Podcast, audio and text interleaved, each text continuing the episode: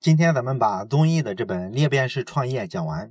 前两期的时候，咱们其实都已经讲了，芬尼克斯这家公司呢，在组织上啊、团队氛围上啊，做了很多有别于传统行业的非常激进的一些改革。这是大的方面，宏观的方面。那么咱们今天呢，就拿芬尼克斯这家具体的企业拿出来分析一下。咱们看看一个传统的制造业企业应该如何往互联网方向转型。咱们了解一个个案。之前呢，咱们讲过，芬尼克斯呢，它是一家非常传统的企业，做的呢是机械制造啊、家电制造这个方向的。那这家企业早期的时候呢，其实是没有品牌的。他当时走一个什么样的路子呢？其实是富士康那种发展路线，也就是说贴牌生产。他给很多大牌的企业厂商呢生产机器，然后生产完之后呢交给人家，人家拿回去贴上自己的牌子。咱们都知道这种发展模式肯定没有特别好的前途，对吧？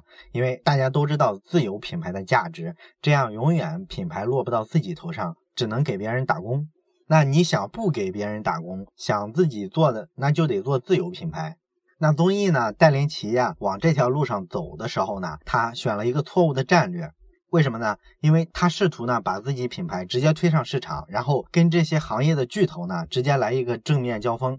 结果呢是差点死掉了。因为道理很简单嘛，你跟人家大的品牌比的话，人家不论是生产规模啊，还是生产成本，都可以压得很低啊。因为人家规模大嘛，所以呢，人家在上下游的供货商这里啊，议价能力都特别强，人家就能把原材料的价格压下来。所以你拿什么优势去跟人家拼价格呢？是吧？这是自找死路嘛。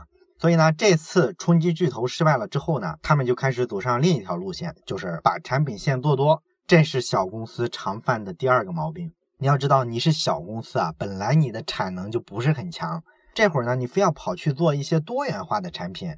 你知道不聚焦是小企业创业最容易犯的毛病。大家逻辑里啊都会觉得，不管什么产品吧，我造上十来个，往市场上一扔，然后看看哪个能挣钱，我就造哪个。你这是在赌博，实际上是非常不靠谱的，也会死得非常惨。因为这种策略本质上是一种撒胡椒面的策略。对小公司来说，你精力非常有限，你不可能同时做好多个产品线，把精力分散了，完了之后你根本就没有取胜的可能性。对小公司来说呢，唯一能突围出去的可能性就是做单品，专注一个垂直领域，把一个单品做好做到极致。这个就是互联网上最常见的创业方法论，对吧？你想想，苹果每年呢只出一部手机，我一年上下就把这一件事做好就行了。那小米呢，现在发布的手机类型啊稍微多了点，每年可能能出到两三个手机型号了。实际上，在早期的前几年呢，每年也是只出一个型号的手机。而如果咱们有印象的话，咱们就知道传统的这个手机制造厂商啊，实际上都是一大堆产品线，因为他们用的就是一种传统的制造业的思路嘛。而咱们说苹果呀、小米这些带有互联网基因的手机厂商，那它就是用互联网的方法论，聚焦单品，然后想办法把一个单一的品种做成爆款。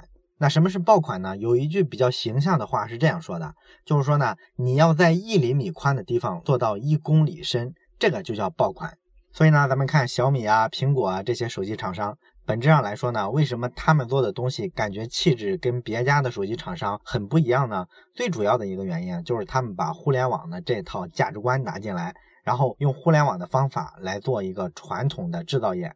而咱们看像三星，它就是智能时代之前也是做手机的，所以呢，它的打法还是传统手机制造业的一个标准的打法，靠产品线长取胜。在用户体验上呢，就不是很好，所以这几年呢，咱们看它也是走下坡路了。那这个道理呢，对芬尼克斯这家公司也是一样，他折腾了好几年，终于发现了这个道理，然后呢，他就开始把注意力、把精力、金钱、资源全部投到一个正确的方向上去，找一个非常垂直的市场切进去。那经过考察，他找到了什么市场呢？就是海外市场，主要是欧洲，像这些地方呢，出口一些游泳池的热泵。这个呢，肯定是个非常小的市场了。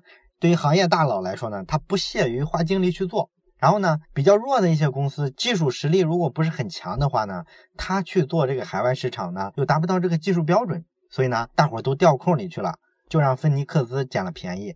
他用五年的时间呢，把这个非常狭窄的垂直领域做成了全世界第一。他现在是全世界游泳池热泵这个细分领域的行业老大。所以呢，这是一个非常重要的理念，从边缘切入，避开行业老大的光芒，快速的聚焦单品制胜。靠这套打法呢，芬尼克斯啊，连续四五年的时间，每年增长率都在百分之百以上。但是呢，到零九年金融危机的时候戛然而止了。为什么呢？因为咱们都知道，零八年金融危机完了之后，马上呢，中国就迎来了一轮制造业的不景气。当时那个市场需求整体不是萎缩嘛，尤其是欧洲那边。那会儿啊，他正闹欧债危机呢，人家整体的这个贸易情况又不是特别火热，所以呢，中国的很多外贸企业啊状况就不太好那几年。所以呢，这会儿呢，芬尼克兹这家公司呢就面临了一次转型。当时呢，全国都在讨论的是这个传统行业啊，尤其是制造业，它怎么向互联网转型呢？它是不是说上淘宝上、京东上去开个网店，然后通过网上卖东西，这就实现所谓的转型了呢？肯定没那么简单嘛。因为即便说传统行业，你跑网上去做生意，去做电子商务，你会发现呢，你根本找不到合适的人来运营。因为很简单，传统行业的人啊，他肯定是不懂电子商务这个东西的。然后呢，互联网的人呢，人家又不愿意来传统公司工作，因为这个感觉跟互联网公司差太远了，他会浑身难受。所以呢，人才短缺是传统行业面临的一个比较困难的地方。对于芬尼克兹来说呢，他也是探索了很多道路。比如说，他在想，我能不能跟各个渠道去合作呢？那时候呢，芬尼克兹刚开始做一些面向消费者的产品，比如像热水器啊、中央空调这种东西。你不是做的自有品牌吗？那你要不要走传统家电的那个渠道呢？那传统的家电渠道是什么呢？就是像国美啊、苏宁之类的这种专卖店、大卖场。然后呢，他们去找这种企业打听。问了一下国美，结果呢，发现人家那个渠道啊太强势了，每个品牌要进他的店，每个店要收五十万的进场费，然后整个国美有一千六百家店，你算就行，进这个渠道要花多少钱？而且呢还要压款，也就是说呢，他们的产品放进国美卖完了之后，不会立刻把钱支付给芬尼克兹，要压两个月的账期。所以说啊，线下的渠道太强势，所以他们想了一下，这条路走不通。那线上的电子商务渠道呢？他们了解了一下，发现这个大的电商平台啊，它现在都是有竞价排名广告的。基本上来说呢，你要不买流量，那在海量信息的这个淘宝啊、京东上你就沉下去了。可是你要买流量呢，你发现这也是个天价，也完全不便宜。所以呢，综合比较一下，不论是线上渠道还是线下渠道，你都得受制于人。那你说该怎么办呢？那综艺就觉得呢，既然要做自有品牌，那我一定要自己做渠道。可是啊，咱们知道这个太难了。这相当于说什么呢？就是说你是一家富士康，原本你是贴牌生产的，现在你告诉我你要转型做苹果了，你不做代工厂了，你知道这个跨度有多大吗？何况说啊，他卖的是这个大型器材啊，是非常大的一个设备。你比如说他卖的这个一体式的热泵热水器，这个玩意儿一百多公斤重，一米八高，那你说靠那个骑三轮车的快递小哥，他怎么给你做这个物流，对吧？然后你这个机器啊，消费者啊自个儿还装不了，你还得有这个特别庞大的安装服务团队上门服务。所以你看，你要想做自有渠道，这困难多着呢。可是呢，即便这样，芬尼克斯还是要坚持做自有渠道。虽然说这个东西啊，初期的时候费钱、费时间、费精力，可是呢，你一旦建成啊，这就是一条护城河了。因为呢，自建渠道有这么几个好处。第一个呢，就是它跨越了所有的中间环节，直接面向终端的消费者了。那这样呢，这个用户啊就可以跟你直接沟通，你呢就了解了市场的变化，然后要改进产品的时候啊，就可以更有针对性。那还有一个好处呢，就是传统的行业的巨无霸不敢轻易的模仿你，为啥呢？因为传统行业啊这些领先的，你想想，他肯定是在线下铺这个渠道铺了好多年了，而咱们刚才说了，线下的渠道非常强势啊。如果说这个行业巨头他贸然的跟进芬尼克斯的策略，他也搞一个线上的渠道。那这时候呢，线下的那些经销商、那些渠道商，人家的利益啊就被损害了，所以人家肯定不干啊，人家肯定跟他没完，对吧？这个对领先的这些行业巨头来说啊，是件费力不讨好的事儿，杀敌一千自损八百，所以呢，他们轻易不会干。所以呢，芬尼克斯只要干了之后啊，就是一条护城河。第三个好处是什么呢？就是现金流。咱们刚才讲了，你在自家的网站上卖东西，肯定就不用像国美一样了，还要两个月的账期，是吧？你自有渠道就可以控制这个了，每卖一台现金流都是直接付进来的，这个对一个企业来说就特别良性、特别健康了。所以呢，芬尼克兹很快就做了一个官网，这个官网上呢就可以卖芬尼克兹的所有的产品。然后呢，他们还在京东啊、淘宝啊都开了网店，不过呢，这个网店啊可不卖东西，它只是个展示店，主要起一个作用就是引流嘛。那真正的说，客户到了要交易这个环节，他都要通过京东啊、淘宝啊直接跳转，跳到公司的官方的电商网页上来，在这个网页上呢完成交易。为什么非得这么做呢？这么做不是很复杂吗？有这么几个原因，一个呢是拒绝资金的拖欠。咱们知道，一个生意啊，只要账期特别长，它都会影响你的资金使用效率。你的资金周转决定了你的利润高低嘛，对吧？所以呢，我自建渠道的好处是啊，这个用户消费者啊，你是先付款后交货，所以呢是零账期，这个钱随时进来。这个不仅说比国美好啊，也比什么京东啊、淘宝啊这个账期都要短。这个对一家公司来说是特别好的。第二个好处呢，就是你呀在淘宝、京东上只开展示店，这个呢你就对第三方渠道平台啊就没有太过重的依赖，这个呢就保持了你的独立性。同时呢，你在那儿开展示店，还给你自己增加了这个流量，对吧？咱不是说了吗？长期依赖大型电商平台的流量，你会发现你购买流量的成本会越来越高，直到说把你这个产品的毛利率啊全部给你吃光了。这就是为啥很多网店其实根本不挣钱，甚至很多赔钱的原因。然后呢，除了这个线上建立了一个自有品牌的交易渠道之外呢，芬尼克斯呢还建了一个线下的体验店。他们其实一开始啊没有打算做这个体验店，但是呢，他们在操盘的过程中，他们就发现，你如果没有一个体验店的这么一个实体的体验环节，那消费者啊其实是不太愿意啊在网上花钱买这么贵的大额的商品的，因为他们调查发现呢，你像淘宝上买东西超过一千块钱，如果不体验的话，大家就比较犹豫了。而芬尼克斯的这个冷气热水器啊之类的商品啊，平均价格是一万多块钱。那你说这么贵的产品，你让人家看不见摸不着，也没在实体店看过，谁放心在网上就这么下单买了？你说对吧？所以这都是很正常的。于是呢，他们就想，我们开一些这个体验店，体验店里呢可以体验，也可以下单，这就完成了我线上跟线下的一个对接。其实这个也有点像手机行业哈，你像苹果呀、小米啊，不都有这种体验店吗？但是这个体验店呢，它是你自己直营的嘛，其实是占用的资金也比较多，所以呢，他们建了几个之后呢，他们就决定还是采用加盟的方式，这种方式比较省成本，因为你可以收这个加盟方的加盟费嘛。现在呢，芬尼克斯有八百多个加盟商，然后呢，这些加盟商啊，每年能给芬尼克斯带来超过一个亿的流动资金，哎，这个就很厉害了，是吧？第二个好处呢，就是大量的线下加盟店呢，对销售有巨大的这个推动作用。因为咱们刚才讲了嘛，这么大的东西肯定是先体验再下单，这个流程是最能促进这个转化率的，对吧？所以呢，这样一来呢，它整体的利润就上去了。还有一个好处就是，你线下有一个据点，你就可以把服务和体验做得特别重。因为咱们知道，互联网公司老是去颠覆传统行业，实际上对传统行业来说，你的护城河究竟是啥？其实就是你的线下服务。有很多创业者啊，这里其实都有一个误区。他一般呢认为，互联网时代啊，创业公司啊一定要做的越轻越好。可是呢，你要知道，企业足够轻的时候，就会面临一个问题，它很容易被复制啊，对吧？你想想那些纯线上的互联网公司，是不是只能各领风骚三五年？主要原因就是你这个公司啊，如果做的特别轻之后，你就没有什么门槛了。所以说呢，芬尼克斯啊，他在线下投入的这些人员呀、店面呀，该投还得投。尤其是从体验这个角度来说，这一定是一种护城河。不过呢，这个加盟的方式啊也有问题。他们做了一阵儿之后呢，就发现了很多问题。你比如说吧，这个体验店采用加盟的方式呢，虽然说带来了大量的现金流，可是呢，也不可避免的说，把产品的一部分利润你要让渡给加盟商嘛，对吧？不然人家加盟干嘛呢？这样呢，就导致一个什么结果呢？就是这个产品的售价有百分之三十的部分是因为给加盟商留利润而抬上去的。这个其实对消费者来说就特别不好。你比如说，一个售价一万块钱的产品，厂家出货的价格其实只有七千块钱，那三千块钱呢，就生生的被加盟商赚走了。所以这个模式啊，他们思考了很久，觉得还是不是特别理想，没有完全站在用户的角度思考问题。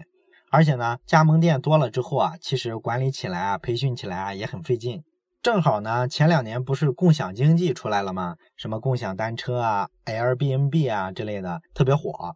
他们就想呢，我能不能啊用这个共享经济的这个思维模式啊，再去改造一下我现有的这个商业模式。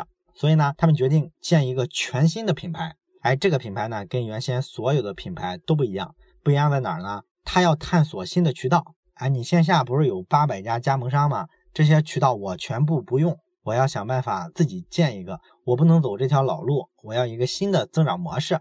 那你说怎么增长呢？那我就是不走线下嘛，纯线上去销售。这个其实就是咱们说直销的方式，对吧？就跟这个做小米之家之前的小米手机一样，纯走电商。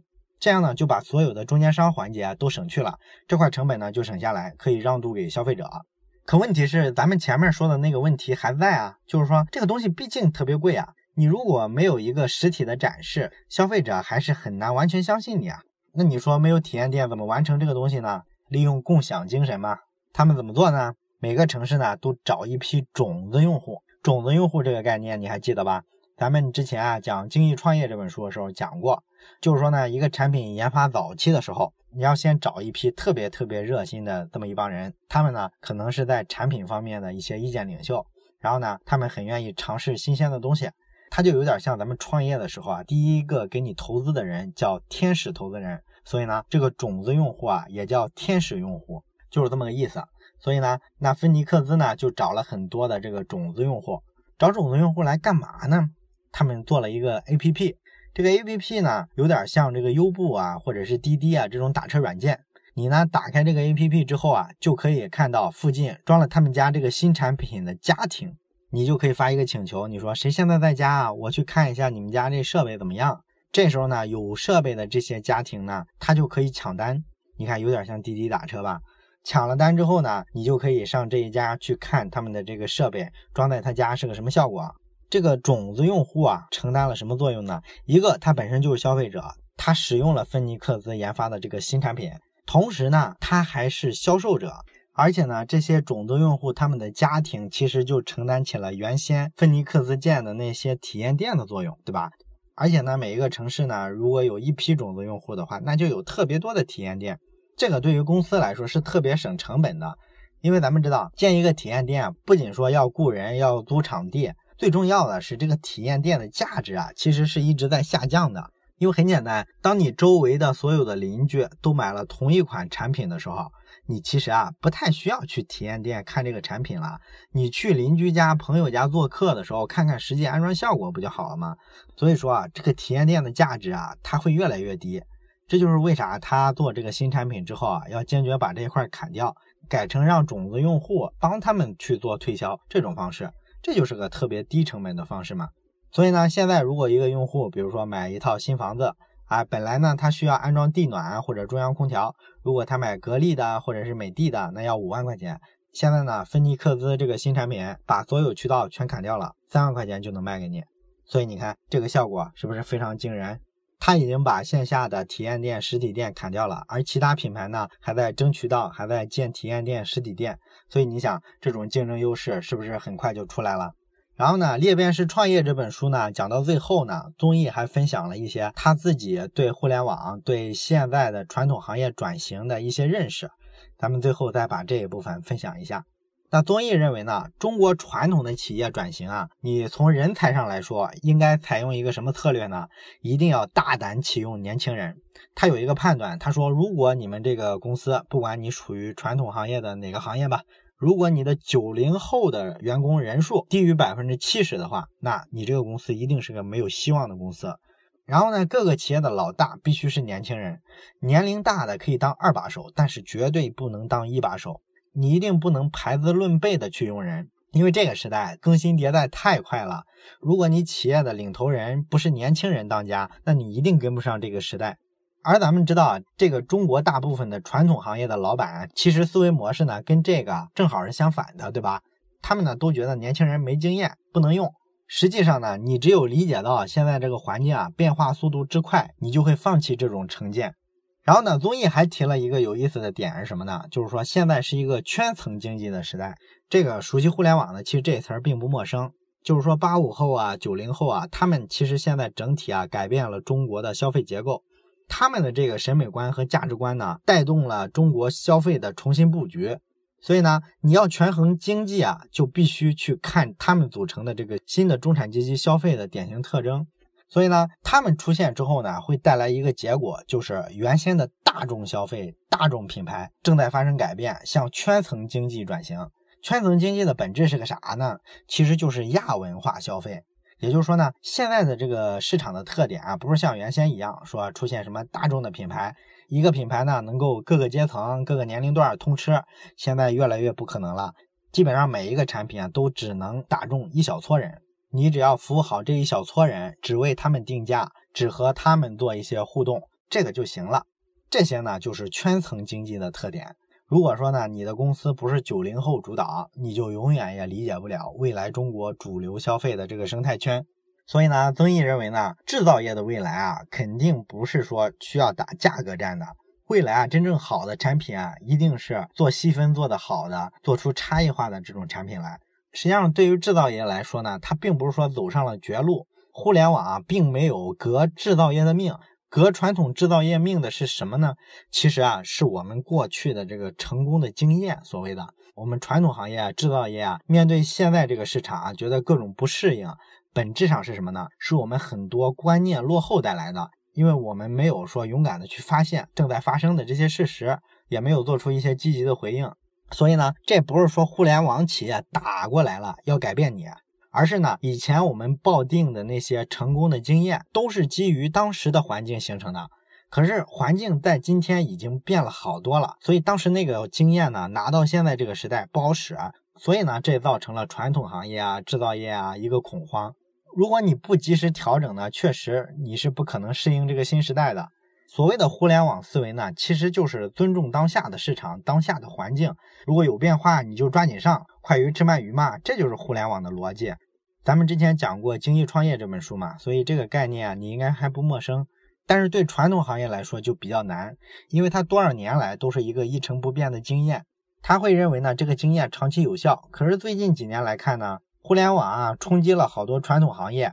你像小米就做什么充电宝啊、插线排啊、电动牙刷，这个呢其实就是把互联网啊发掘市场的这些方法论用到了传统行业身上。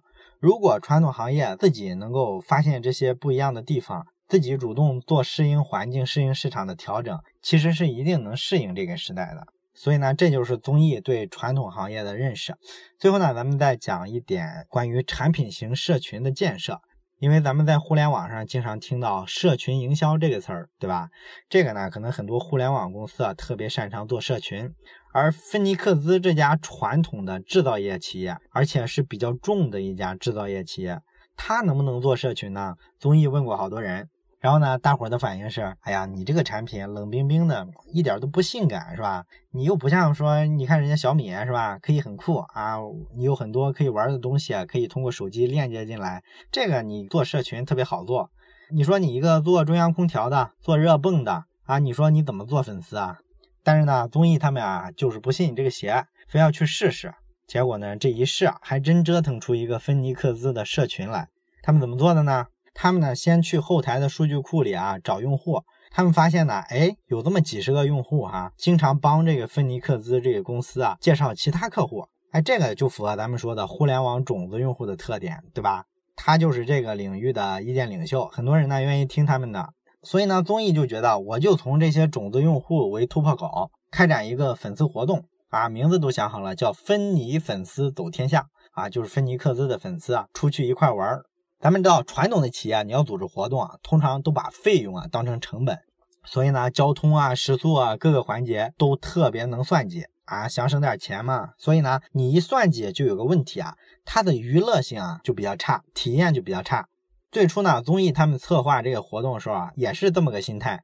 但是呢，后来他们想明白了，你为什么不把这个用户体验做到最好呢？你做到最好之后啊，本身就相当于打广告了，是吧？大家体验好，肯定会回去口口相传，是吧？所以呢，这个出发点一调整啊，整个活动的方向就改了。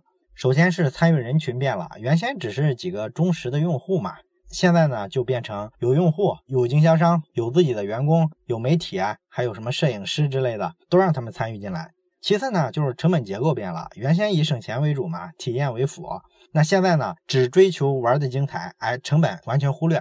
为什么呢？因为你花的每一分钱啊，本质都是在做广告，会给你企业带来价值。这些人的口碑一定是非常有价值的，是吧？是最有效的广告，所以这时候不应该省钱。第三一个呢，就是你挑人的标准也变了。既然你的目的是做一个广告，那么很明显，你找的这批人就应该有一个统一的挑人标准，就是这帮人必须是非常喜欢发朋友圈的，非常爱写微博的，对吧？对这个社交媒体啊玩的特别好的。